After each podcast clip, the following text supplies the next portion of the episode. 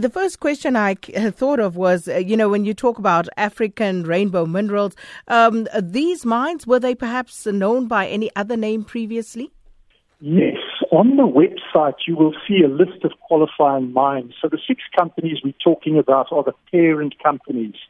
But there's a much longer list of, of, of physical mines that were owned or controlled by these companies, and that is available on the website. So there oh, I stand to be corrected, but there might be 35 or 40 different mines um, that were owned or controlled by these companies in the past.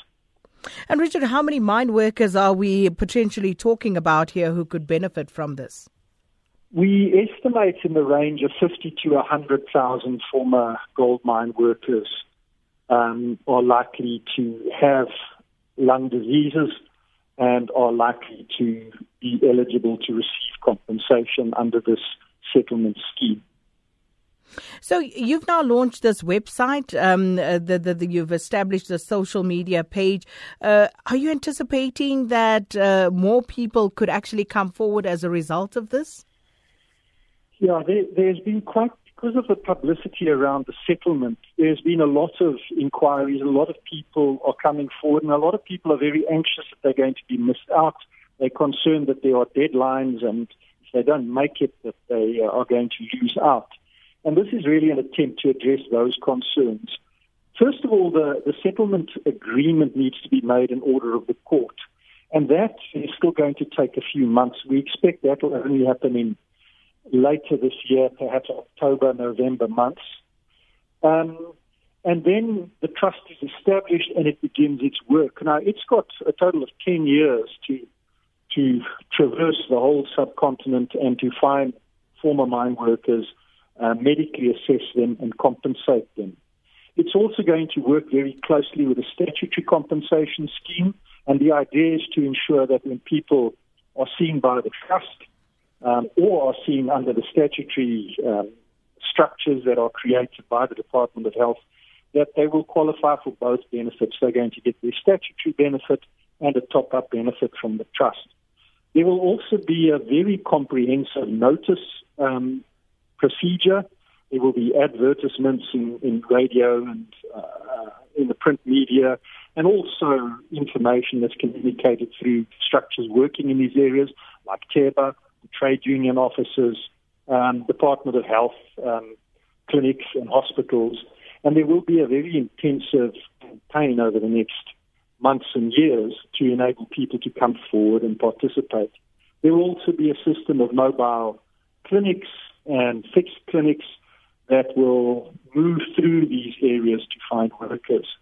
Um, so in places like the Eastern Cape and the Lesotho and southern Mozambique, where there are very, very large numbers of mine workers, you can expect that there will be a very systematic process whereby clinics move through those areas.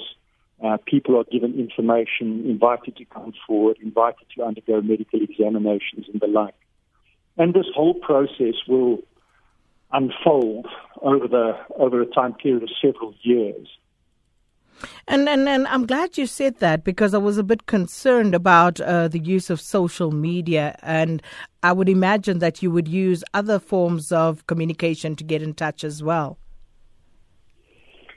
Yes, I think I think absolutely. I think this is a stopgap measure. It's the beginnings of um, you know it's to address the concerns that there are. There are people who are worried that if they, they need to submit a claim, they don't know where to submit it, and they fear that they might get left out. There is no reason to be concerned, but if you are, you're very welcome to furnish your details. You go onto the database and, and, and, and you will be contacted and you will be assured that you're not going to be missed. Well, the other thing you can be assured of, Richard, is uh, some uh, unscrupulous people trying to cash in on this as well.